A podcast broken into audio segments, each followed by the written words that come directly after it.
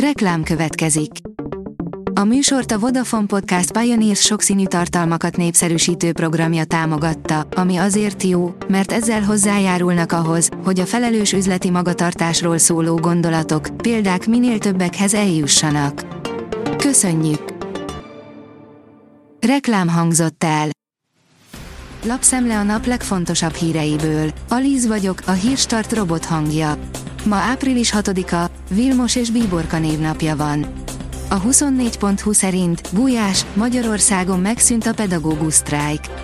Magyarországon megszűnt a pedagógus sztrájk és alig vannak már, akik polgári engedetlenséget csinálnak, így Gulyás elmondása szerint nincs veszélyben az érettségi lebonyolítása. Nem történt bűncselekmény Orbán toszkánai kitérőjekor az ügyészség szerint. Hatházi Ákos országgyűlési képviselő hivatali visszaélés és hűtlen kezelés miatt tett feljelentést, de mindent rendben találtak, írja a 444.hu. A világ közepe lett egy kis lengyelországi repülőtér. Zsesovjásonká repterének mindennapjai több mint egy éve teljesen felfordultak. Lengyelország egyik legkisebb forgalmú reptere lett ugyanis az egyik legfontosabb közlekedési csomópont Ukrajna felé és vissza. Itt landol szinte minden segélycsomag, fegyverszállítmány, de még Joe Biden és számos külföldi vezető is, írja a Telex. A meddőség nem válogat, hatból egy ember terméketlenségi problémákkal küzd, írja a G7. Nincs nagy eltérés a gazdag és szegény országok között a meddőségi statisztikák tekintetében. Orbán Viktor becsukta, Jóistenke szabadítsa, Puzsér Böjte Csaba imájáról, írja a Spirit FM.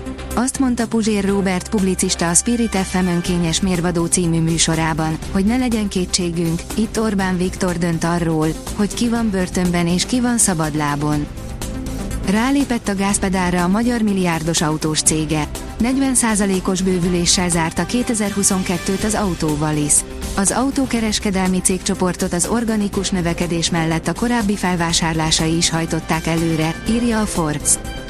A vg.hu írja, a Wagner csoport vezére szerint az ukránok nem adják fel a harcot Bakhmutban. Prigozsin arról beszélt, hogy a maradék ukrán védő elbarikádozta magát a város nyugati részén a sokemeletes épületek között. A Noise oldalon olvasható, hogy meghalt egy vőlegény egy felrobbant nász ajándéktól, amit a menyasszonya exe küldött. A menyasszony exe dühös volt a nőre, amiért máshoz ment feleségül, ezért bombával felszerelt nász ajándékot küldött a párnak. Kemény üzenetet kaptak a magyar autósok.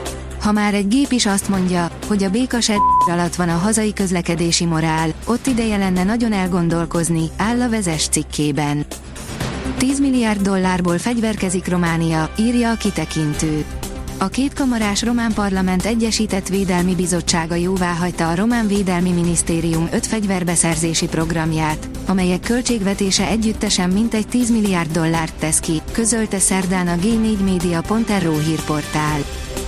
Zajlik a nyomozás, Svédország véleményt mondott az északi áramlat felrobbantásáról, írja a portfólió. Továbbra sem világos, hogy ki áll az Oroszországot és Németországot összekötő északi áramlat szabotázsa mögött közölte csütörtökön a svéd ügyészség, amely vizsgálja az incidenst, számolt be a Reuters. Várunk rád, halálos fenyegetéseket kap a magyar válogatott játékosa, írja a sportál. Gazdag Dániel góljával győzött a Philadelphia Union a CONCACAF bajnokok ligájában a mexikói Atlas elleni negyeddöntős párharc első meccsén, a magyar középpályás azóta halálos fenyegetéseket kap a közösségi médiában. A vezes sírja, F1, a világ leggazdagabbjai közt a Merci főnök. Jelentős vagyonra tett szert többek között a Mercedes és az Aston Martin résztulajdonosaként Toto Wolff. A Forma 1-es csapatfőnök Fernando Alonso másodvirágzásának is köszönheti a pénzügyi sikereit. Nem sokat látjuk a napot a hétvégén. Erősen felhős, borult égboltra számíthatunk vasárnapig, emellett az esernyőre is szükség lehet időszakosan. Húsvét hétfőn már bízhatunk némi napsütésben, áll a kiderült cikkében.